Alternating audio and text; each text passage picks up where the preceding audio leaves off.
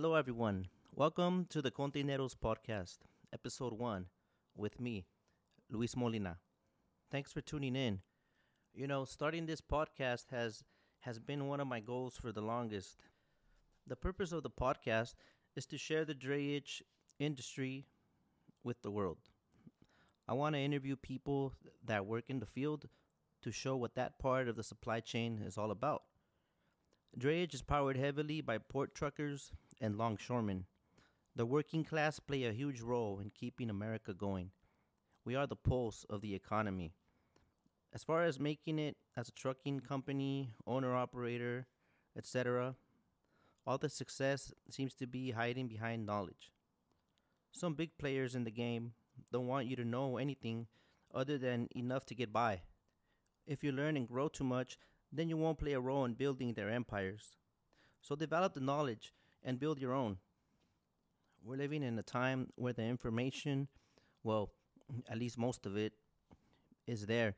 You just have to dig in and do your research, network, and apply yourself. Maybe I don't know everything, but I plan on learning with you, one guest at a time. In this episode, it is just me, myself, and I, sharing a little about myself and how I ended up here. I'm in a hot garage with no AC. The door is closed to prevent excessive background noise, cars driving by, and whatnot. A mosquito is eating me alive, one bite at a time, and I'm a little nervous to be honest.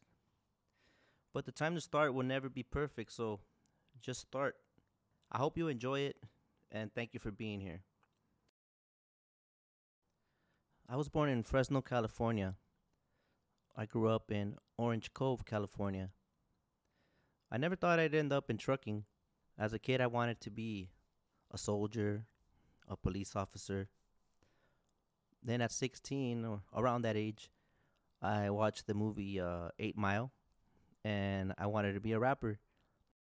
I grew up in the project, so I felt I could relate to the struggle and the beauty of coming up. I recorded a, a few songs in my room.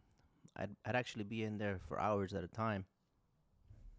Looking back, I think one of the biggest mistakes was sharing like big dreams and visions with small minded people. Um, too much to where the point that I lost faith in myself and that dream sort of died out. Well, maybe not entirely dead, but just kind of put it on the back burner. Um, I've always loved music. I feel it's therapeutic. It can be an escape. It can be a way to voice how you feel inside and you feel better afterward. It could uplift others. It's very powerful. I know music has been there for me and I know the impact it has. But anyway, life went on. I was in high school at the time. I unfortunately kept getting in trouble there to the point where I got expelled ended up in a continuation school.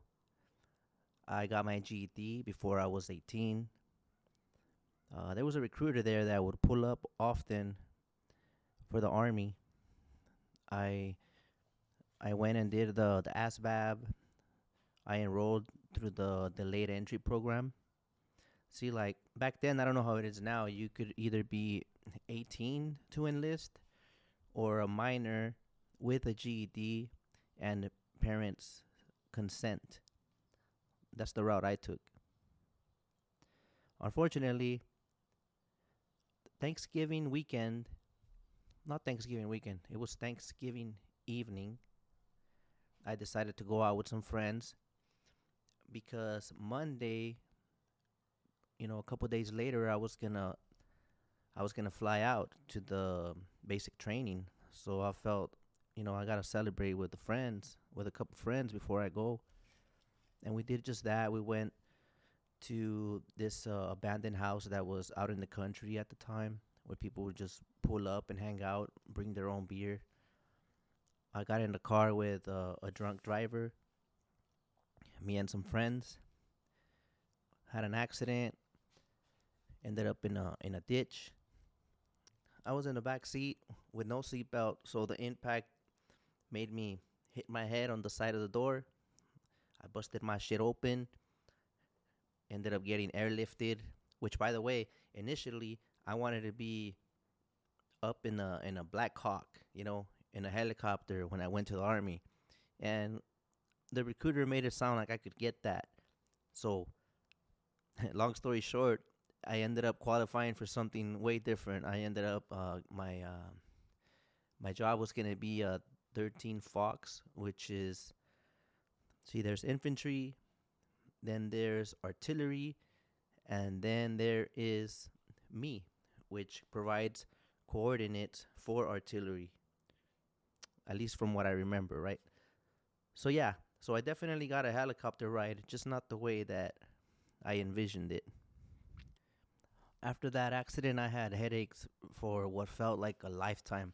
I couldn't, I literally couldn't sleep like the first week. It felt like it could have been a day or two, but the pain was so much, I couldn't sleep. I'll turn to the left, my head would hurt. If I bent over to pick up something, that was that was horrible. I felt like I was spinning. This lasted several months to where I didn't feel it was a, a good fit for me to eventually go to the basic training and all that. So I don't remember how, but my my mom helped me get out of it, and I never went. Deep down, I just wanted to get out of that town. Uh, it was fueled by many things. I, I had just got my heart broken I had fallen in love with a woman that was like nearly a decade older than me. Her fear of legal consequences and the fact that she had to keep it a secret and it all like got to her and she decided to call it off. I got dumped. I was angry. And what better time to sign up for the army than in the middle of a war? It seemed like the perfect time to unleash my rage. But everything happens for a reason. That didn't work out as planned but still I was determined to get out of that town. Well, my childhood, I didn't grow up with my dad. We had contact every now and then. I went to Mexico a few times, but around uh, early 2005, we started talking more. He had uh, moved back to the United States. He was in Long Beach. I found out he was trucking. We talked about that. I became interested. I thought I would give it a chance. In my mind at the time, I thought truckers got rich overnight. Like you just drive around, easy money. I didn't know anything about overhead and fuel cost or none of that. I just I thought it was all money in. So I made the move. I left Orange Cove, moved to Long Beach, California, started tagging along with him, grind gears every now and then. When we would get to the yard, he would let me practice parking a container. I started with 20 footers. I I did okay, not not too great eventually I, I I wasn't really getting paid for that, so eventually I wanted my own money. That's when I I started going to the temp agencies, a bunch of random jobs. I remember uh, let's see, there's a place we made generators, a place we made tools. I unloaded containers for a while. Would come home with the dirty nostrils black, literally black with all the dust from the cardboard boxes and whatnot. I did Albertsons. That was the last one before I decided to go back and give trucking a shot.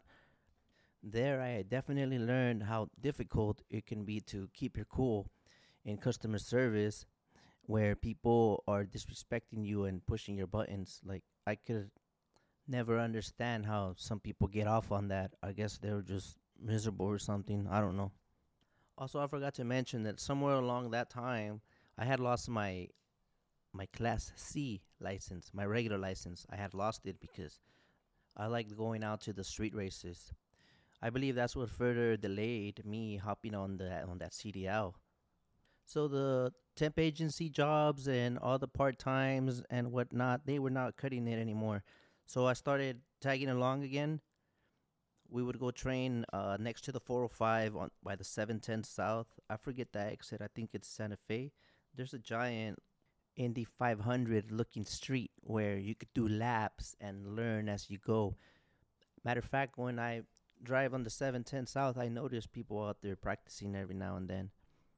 I would hate that area because every time I would get to the red light, to the stoplight, I wouldn't know how to downshift and I would always screw up. I would always grind gears. And every time I did, my dad, I remember he would take his hat off and bam to the back of the head. You know what I'm saying? So every time I went around that lap, when we came close to that light, I would panic, man. And it got to the point one day where I panicked so bad that in order to not grind the gear or or fuck up in downshifting, I I ran the red light. I literally ran the fucking red light, and after that, my dad's like, you know what, you gotta go to trucking school, cause he was missing out too, and I'm thankful he, he was setting time aside to go train me, and I just kept fucking up. So that was that. Got in trucking school. It was a loan, of course. I had to pay it back once I got my license. Every day I would ride my bike from Long Beach Boulevard and PCH to about Eubank and PCH in the city of Wilmington. I went to Harbor Trucking School. Coincidentally, it was right across from the yard where my dad parked his truck at the time. This was by late 2006. I got my license within like a month on the second try. The first try I failed because as soon as we pulled onto the road, we went under a bridge. The DMV person is like, So, what was the height of that bridge? I didn't know, so I failed. We drove back. I got my license in early December 2006. I got a job within the first week, hauling loads out of the ports. The first truck I ever drove for someone was a 1994 Peterbilt 377. I was fresh out of trucking school with my fake insurance on my visor, pulling my triaxle to get loaded in Fresno. I would make about $150 a trip. So when you go from making $250 a week after taxes, more or less, to now making 750 to 900 a week, you think you're rich. My first trip ever was an interesting one because I had just taken out an empty from the port. I was driving to Fresno to load it up with scrap metal. When I hit that on ramp, I was so busy with focusing on not hitting the cars next to me with the tractor that I forgot all about the trailer or the container, whatever you want to call it, right? I it was one of those on ramps where it's like a U turn to get on. So there goes my the the chassis axle, the front part of it, hitting the on ramp, removing like half of the weld. Next thing you know, I'm on the freeway. I look in the mirror. The right hand side, I can see the container traveling in the shoulder. So I'm going like sideways. So I literally hopped on the freeway, right? Only to hop off at the nearest off ramp. Drove that shit back to the terminal, ingated it, dropped it on wheels, and left. I called it a day. So that was my first experience. Literally made no money that day and took an empty out for a spin just for the fuck of it. I was there like six months. Eventually, I quit and started doing some local stuff. Got tired of going to Fresno every day. Where I was before, it was a lot of exports, and at the time, I didn't know the difference with exports and imports. How imports sometimes you wait way longer to get your load, where with export you usually come in, get the load removed, go to your spot, get your empty, and get out. It's a whole different scenario. So these other jobs that I ended up driving for people at, they were mostly imports, and I didn't really like it. Also, there was one scenario where this guy was supposed to train me on the route and whatnot, but apparently, since he thought I was gonna end up in the truck that he was driving, when we got back, he told the boss that I was a horrible driver, that I drove reckless, and that I was speeding. When the whole time he was in the sleeper chilling and telling me to haul ass because we got to make it back before a certain time. Like the sooner we finish, the sooner we go home, and all that other bullshit. Then he just turned around and talked shit. So that was a little hater experience I had. And, and by then, this was like two months of hopping around different companies. So, like around August 2007, I quit trucking and I, I got involved in a new gig that consisted of some illegal activity, allegedly, which eventually led me to an addiction to meth. So basically, in the middle of 2007, all the way through like the early part of 2009, there was no trucking activity for me. Although I was able to exit the gig upon the birth of my daughter, Alexis, in July 2008, I doubled down on my drug use. I, I had made good money, so regular jobs they, they felt like a joke to me. So I spent the next year and a half or so getting high and making some moves here and there just to support the habit. Eventually, I had nothing. Little by little, I kept downgrading.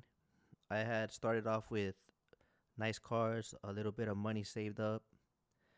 I would sell one, downgrade to another one. Eventually, I didn't have shit. So I was forced to make a decision. I decided to get away and give trucking one more chance. And we moved back to Long Beach. If I'm not mistaken, this was around like October 2009. It definitely made a big impact moving away from all, all the people and that circle of, of influence that I had at the time. Uh, I always knew where to get it, who had it, and it was easy for me to get high and keep that keep that shit going. So moving here and not knowing anyone that can supply me, it, it really helped me. Help, it, it helped me quit for a while. Like it was pretty much cold turkey, but I'm still blessed to this day that I didn't like freak out like I would think I should have based on the cold turkey, you know, process. But I hopped right into it. I got here, I hopped on my dad's 2002 Columbia. It was perfect timing because this uh, clean truck program was coming into effect soon, and my dad had already made the transition. He was already on one of the leased trucks, so he told me the Columbia. I was set to pay 500 a month. Eventually, I was buying it for 10 grand, but I believe someone uh, paid 12,000 in full so that was a better move for him. So he sold it. I hopped out of it. And by December 2009, I hopped on my own. I leased my own truck. That's when I got the red uh, T800, the Kenworth T800. The lease was about 290 a week with the option to buy after five years at like 40 grand. And I would like to share with you that although the the figures and the timeline may not be exact. The story is real, and I'm sharing this to the best of my ability. Okay? There was a time when I named my pipe, so maybe I could have forgot a few things along the way. So bear with me. okay? So, back to this trucking thing, right? The clean truck program. I came back into the picture. During this time, a bunch of owner operators had trucks of their own paid off already. Perfectly running trucks, they were just a little old. So there comes this program, and all the companies that have capital felt it was a perfect opportunity to secure drivers and keep them exclusive to them. They bought the trucks cash, around 100 to 120,000, and then they proceeded to to get these owner operators that were vulnerable because they couldn't afford to pay a truck cash. They had their old truck, so they would come at him and say, "Hey, you know your truck's not gonna be good in the ports anymore. Why don't you hop on this new truck? You lease it from me, and on top of that, I'm gonna give you ten thousand for your old truck because it's no good." So a lot of guys fell for that. They hopped in the new truck. They went from an owner operator to an owner operator with debt. You know, these were owner operators that had their trucks paid off. Not only that, they got ripped off by the companies because these companies then turned around and gave those old trucks up in exchange for the $50,000 grant. So they were profiting 40,000 per truck. And the guys cuz they didn't know, they missed out on that. The few guys that knew about it, they went out on their own and they they had the nice Peterbilts. They had options because they they knew what to do, but not everyone had the same luck. For me, coming in with nothing, it was a no-brainer. I hopped on that truck, right? Um, my dad, I wish I would have known and put him on. He could have picked out a truck and not have to deal with these guys. So, very shortly after joining their team, I started seeing things like cundina, like they call it in Spanish. Th- there were guys that paid for work. You know, cundina is like you you buy in to get priority on the good work. Favoritism, you got to pay to play. Hey, but what can I expect from a company that that pulled off that scam? You know, giving drivers 10k, profiting 40k off of their loss. Uh, about two years later, 2012, I lost the truck, and all the credit to that date was lost. All my payments meant nothing. Now then comes a new guy, and he's gonna start from zero. So the bill starts all over for them. Most of these trucks were sold like five times and paid off way before the five years. In fact, they should have been paid off the first year if the owner ops would have gotten the full clean truck fee. So anyway, that was that. Uh, for the next two years or so, I, I drove at many companies as a driver, of course. Got fired, quit some, and so on. One time I got fired because they wanted this container so bad at the warehouse. And I made it out before lunch, right? It was like I made it out like literally like 11:45. I was already exiting the terminal. So I figured that I could have gotten stuck, so why not celebrate? I stopped and got me a burger cuz in order to, get there on time cuz they were rushing me, I skipped breakfast. So I had been there a minute. I was hungry. I was like, shit, I got out on time. I might as well get a burger. So, only to find out that when I get to the yard, and I got that burger to go, just know that I got it to go. I got to the yard, and the the boss he asked me for the keys. So, I didn't argue about it. I just gave him the keys and dip. That's one of the things about being an owner operator. So, if you go and become a driver, you you kind of already had an experience of a little bit more freedom and flexibility and no fear of getting fired. You know, like you could be your worst enemy. Like you gotta have yourself in check because you could slack off, and no one's gonna be pushing you. You gotta push yourself.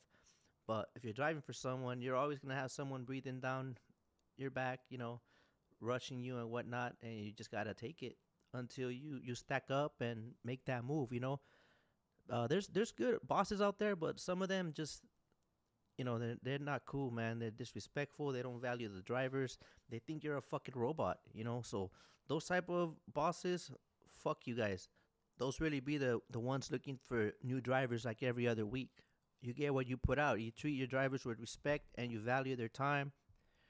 You're gonna get some loyal ones.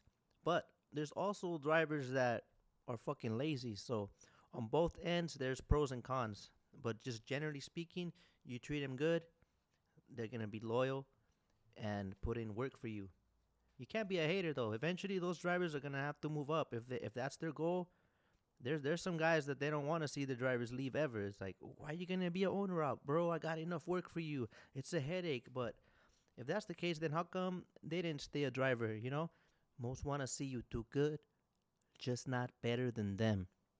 Although I had a, a bad experience, or should I say, many bad experiences during this period, I'm thankful that towards the end, like, uh, what is it, uh, 2000, early 2014, that's when Kontaineroz came to life, and, it was it was simple. It just started with sharing how the terminals were doing inside, because at the time, the terminals they'll look empty on the cameras. We would use uh, Peer Trucker to check the cameras. And we would be misled by the fact that it looked empty to enter. So we would go, next thing you know, you're inside and there's fucking lines for days. So I started a Facebook group where I would post pictures of how the terminals were inside. And then slowly, little by little, people started joining. And before you knew it, it was this little community. We're all like posting the conditions and whatnot. At to some point we would have meetings. We would hang out. Um, we got to meet a lot of other truckers in our area. And we had you know this this thing in common that we want to have a good experience at the terminals and make money, hang out with like-minded individuals, all that good stuff. We were pretty deep, and then eventually one of the members mentioned that his cousin made decals, and he came through with some decals, and we started passing them out at the meetings.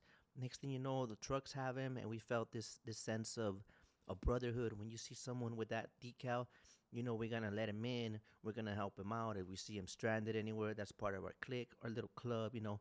So, but over time, like there were different views, and uh, you could say there was different leadership evolving within the group, and other people started making their own groups. And next thing you know, there's like 12 groups of port related stuff like that, and it, just started growing. Where like now people were proud to be container haulers. It was an industry that you were glad to be a part of.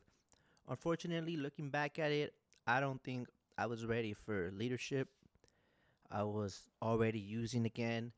I would fucking get high at these meetings. I would go in the restroom, do my thing, uh, eventually just get drunk and be obnoxious. Uh, lost focus of what the meetings were about. It was just started like just making it a drinking thing, and slowly I upped my my intake in cocaine. By then I wasn't using meth, but I started with cocaine again. And honestly, I didn't really see it like a problem because I would only do it on the weekends or at the meetings or at parties. But I didn't know I was in for some interesting years ahead of me. So the Facebook group kind of took a, a mind of its own at the time. People were just doing their own thing on there and it remained a community, but I wasn't really that active for some time. I switched over and started uh, posting more on Instagram, and that's when I started growing my Instagram account, and here we are now. Basically, that's how I came in contact with social media. But back to the the timeline here, late 2014, I went back to that same company, and I that's when I ended up with the black truck that I nicknamed Six Sick Pup, S I K P U P, and um, this was actually a nickname given to me by one of the coworkers, and I just went with with that as a custom plate. So then everybody thought that's the nickname of the truck because it's on the truck, but it was really the nickname of the driver. But anyway, got tired of explaining it, and I just adopted that as the nickname of the truck, and that's how Sick Pup came to be. So 2014 through 2017, I was there, but I was also doing pirata work, which is when you still have the company you're leased onto, you have their placards on your truck, but you go haul for someone else. You know, uh, that's what they call pirata.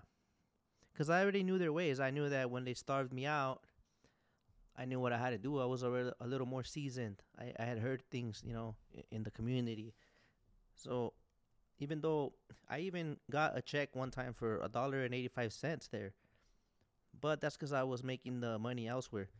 I would just stay there long enough to cover the payment of the truck, and the rest of the week, I was out there helping anyone that had um, good paying loads that paid me the same week or even the same day. The drug use kind of got a little more, it came more often. I I already knew a few tricks here and there that anytime any, anyone in the office doesn't want shit to do with you. They're not gonna call you to see how your day is doing. So anytime they called you, hey, you mind coming to the office real quick? You already knew what's up. So you just ignored it and you said you were on your way, never show up. And the, every company has to have a list of runner ups. So one of the for the drug test for the random drug test. So if one person doesn't show that day, they, they just go to the next one that it's a little more complicated now to where it leads to a refusal and a refusal is automatic uh, failure but that's how i would do it if, if they called me i knew they were up to something I, I just never you know if they didn't tell me what it was about i'm not refusing a drug test because you're not telling me so i never fell for that i'm lying i fell for it once and from there on out i knew what was up and you know other users they share stories like how they did it and whatnot. Just it doesn't help because then you you find a way to keep doing what you're doing. So Um, I, I loved being my own boss. I, I thought I was the at the top, just being an owner up, averaging twenty five hundred to thirty five hundred.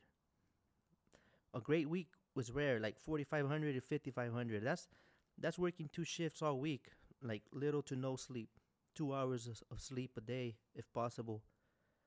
You know, Tor- towards the end of that year, there there was rumor of this this um this lawsuit. It was a class action lawsuit that some of the coworkers had. One of the coworkers started it, and everyone followed suit. At the time, I didn't know much about misclassification and uh, wage theft, etc. So I didn't know that there's companies or entities out there that manipulate that to their benefit. They all have their own agenda, right? So I'm not gonna mention names, but some of them are full of shit. So at the time, it was just they're getting sued. This company has done me dirty many times from the start. They did my dad dirty. They did all these drivers dirty. So why not hop on it?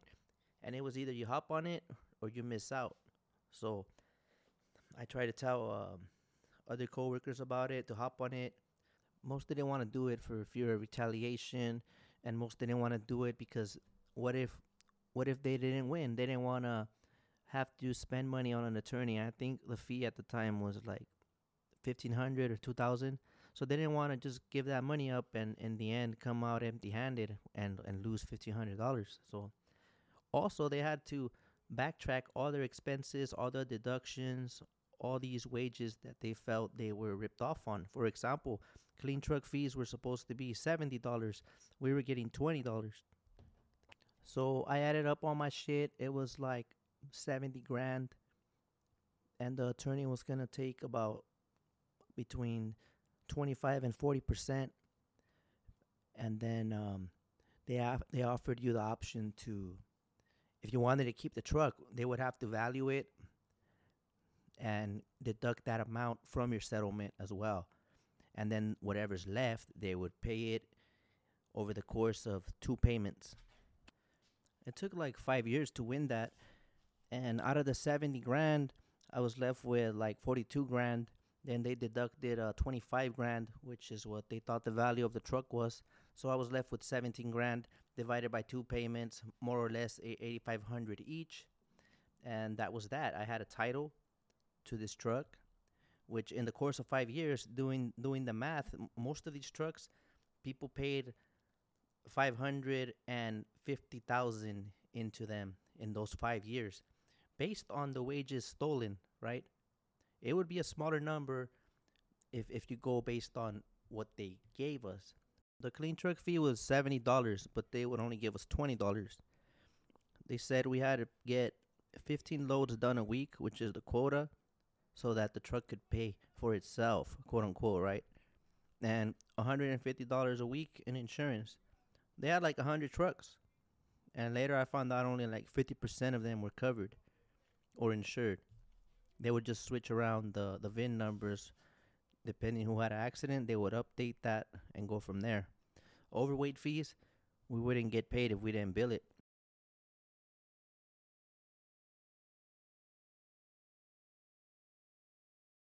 So the clean truck money of twenty dollars per load versus seventy per load was convenient for them because this only generated fifteen grand a year, and in five years 76 grand more or less.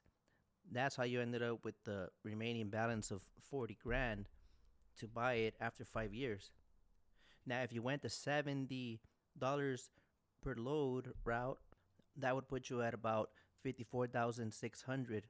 And these scenarios are with a minimum of 15 loads a week, meaning that in this case the truck would have been paid off in a little over 2 years in five years, we're looking at over a quarter million.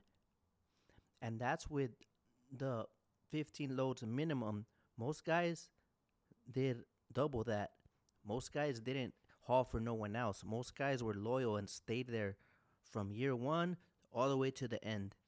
So these guys worked their ass off for five years based on a deception, right? When they could have gone elsewhere and got their own truck with their own grant money they do these five years, and at the end of it all, they still owe the company 40 racks. Like, come on, man. That shit ain't right. And for this reason, I jumped on the case. I was just glad to be a part of the karma process. So yeah, mid mid 2019, I get I get the title to the truck. 2019, it was uh, mixed emotions, man. I, I got arrested twice, but also I was blessed with my baby girl Victoria. Um, when I got arrested, that put me, you know, it set me back big time. It, I spent about 10 grand in attorney fees. I was already behind on, on other shit. I had like depth of like 10 grand in diesel at one of the companies I was helping out the this resulted in me getting a title loan. I got eight grand, and it was seven hundred a month. The payment. After two months in, I realized I'm never gonna pay this shit off, man. So I had to come up with something fast. I came up with a plan to sell it, even though I didn't have the title anymore. I I reached out to the person that I owed the ten grand to. I'm like, dude, I know I owe you this money. Here's the situation if you could help me out, I think it'll be a win-win for us. And thank God he was open to actually buying the truck for me. So I sold it to him for 25 grand. He paid the 8 grand to the title loan place, deducted the the 10 grand that I owed him minus some other debt that I had, I think parking fees and whatnot. I was left with $3,000 cash and no truck. So I started off the year with no truck but I was able to kill two birds with one stone. It could have been way worse. It could have been to the point where I couldn't pay the loan off and I lose the truck and I still owe the 10 grand. So it all worked out. I think sometimes we go through dark times and it's easy for for us to want to give up and and feel like there's no light at the end of the tunnel, but I promise you you just got to hold on cuz you never know what's around the corner. Here's this scenario this this happened. It was so I start the year with no truck. This is around the time that we had Continental Society going on, right? We had a meeting, and through that meeting, I met someone who who loaned me thirty seven thousand dollars cash without even knowing me, just based on on him following me for a while, getting the feel for me and whatnot, and I was blown away. I was like, "Are you serious, dude?" Like, he's like, "Why not?" I I just I just sold the house. I have the money just sitting there, and why not? And I was like, whoa, unbelievable. So, the, by the way, Continental Society, that that was an attempt at an association, but unfortunately, it didn't work out, and COVID hit, and there were no no public gatherings allowed, and it just didn't work out it died out. So back to the loan. Uh, since then, I was able to bring that down to 25 grand, right? Before selling the truck, I reached out to him. I'm like, bro, like, I think it's right that I ask you, hey, are you okay with me doing that? Because the purpose of the loan was to save the truck, and how am I gonna sell it and not give you your cut? So he's like, bro, I know what you're going through. Just take care of of your family and don't worry about nothing right now. And I offered him that realistically I could give him 10 grand and that's what I did. So, you know, I sold the truck for 32. I was blessed to sell it for 12,000 more than what I got it for. And I feel that was fair because I, invested a lot of money into that truck and time. So it all worked out. From that 32k, I was able to give him 10 grand. Now I only owe him 15 of the 37 grand. Looking back, I, have always been blessed, and I'm extremely thankful for that. Even though sometimes I, I take it for granted, it seems, and I don't see it at the moment. Upon further reflection, I do definitely realize I'm blessed, and and that's why I always try to like pay it forward. I try to to give back because shit always works out for me. I just want to be of service to someone and help someone make it happen for themselves as well because I know what it feels like to be going through some shit. Also, had a friend let me use his own authority for a little over a year when I wasn't doing good at the company I was leased onto. Like, these blessings just come and the least I can do is is pay it forward. Like I said, I don't want to sound like a broken record, but when you're when you're feeling helpless, just get helpful, and it just works out eventually. Just know that it'll work out in the end. Everything will be okay. Get positive and get going. Keep moving forward. Like don't allow the negativity to just consume you, right? Because it's really easy for that shit to take over if you let it. Do not let that happen. There is light at the end of the tunnel. I know this for a fact. Mid 2019, got my own authority. I teamed up with two other partners. One, someone owed one of them a favor, and they hooked us up with the authority for free. I uh, knew we had to do the clearinghouse. My truck was the one registered to the own authority, so I would be the one that had to go do the drug test and whatnot to get enrolled in all that FMC FMCSA crap. So I laid off the powder a bit, just enough to get a positive test for my own authority and whatnot. After that, I was back to my old ways.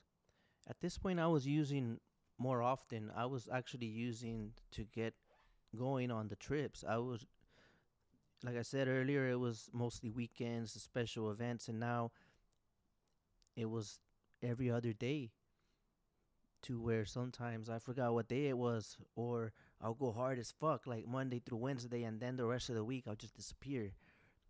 Uh, going back to when I started losing control of it was that every Friday the, the at the old yard, people would hang out, have some beers. There was some ladies that would come and and cook food outside for the truckers because they knew it was payday. They come through and and secure the bag, you know.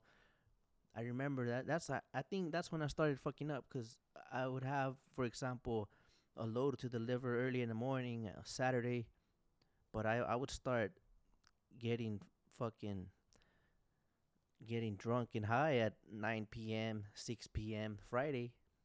Next thing you know, I'm up all night. It's 5 a.m. I can't fucking fall asleep. And 5:30 a.m. I gotta start driving down to San Diego for an eight o'clock appointment. You know, shit like that. Like that's when it was like starting to become a problem. It was a conflict within my work. It was affecting my productivity. Man, it's horrible. Like being like that, all paranoid when you pass the scale. You don't know if they're gonna stop you and and look at your fucking creepy eyes, your sweaty face, looking all fucking pale and shit. Fuck that, man. I remember that and it just gives me the chills. So Kontaineroz had their own authority. We had an office. Eventually, it didn't work out. I tried to hold on as long as I could, but I was drinking a lot. It didn't help. Eventually, I lost the office mid 2021. I, I'd go, you know, my depression kicked in hard, man. Like, it just felt like all the failures were adding up. It just didn't feel like I was any good at anything. I'd literally go to the office and just stare at the fucking wall. Um and drink. Then towards the end, I was just like doing lines off the desk, like not giving a fuck. Once I, you know, um, once I I lost the office, I, I had to give it up, right? Because it wasn't working out. I, I I moved it to to the house, and that day, I I cried, man. I cried. I cried in the office once I was done packing everything. I had a little flashback of when I first looked at the office when it was empty, and all the goals and dreams that I had. Um, when I looked at it, you know, and so that was hard for me. I left feeling lost and more depressed than ever. Feeling fake, feeling like imposter syndrome was kicking in. I kept taking L's. I, I failed the new entrant audit. I want to give you guys a tip on that.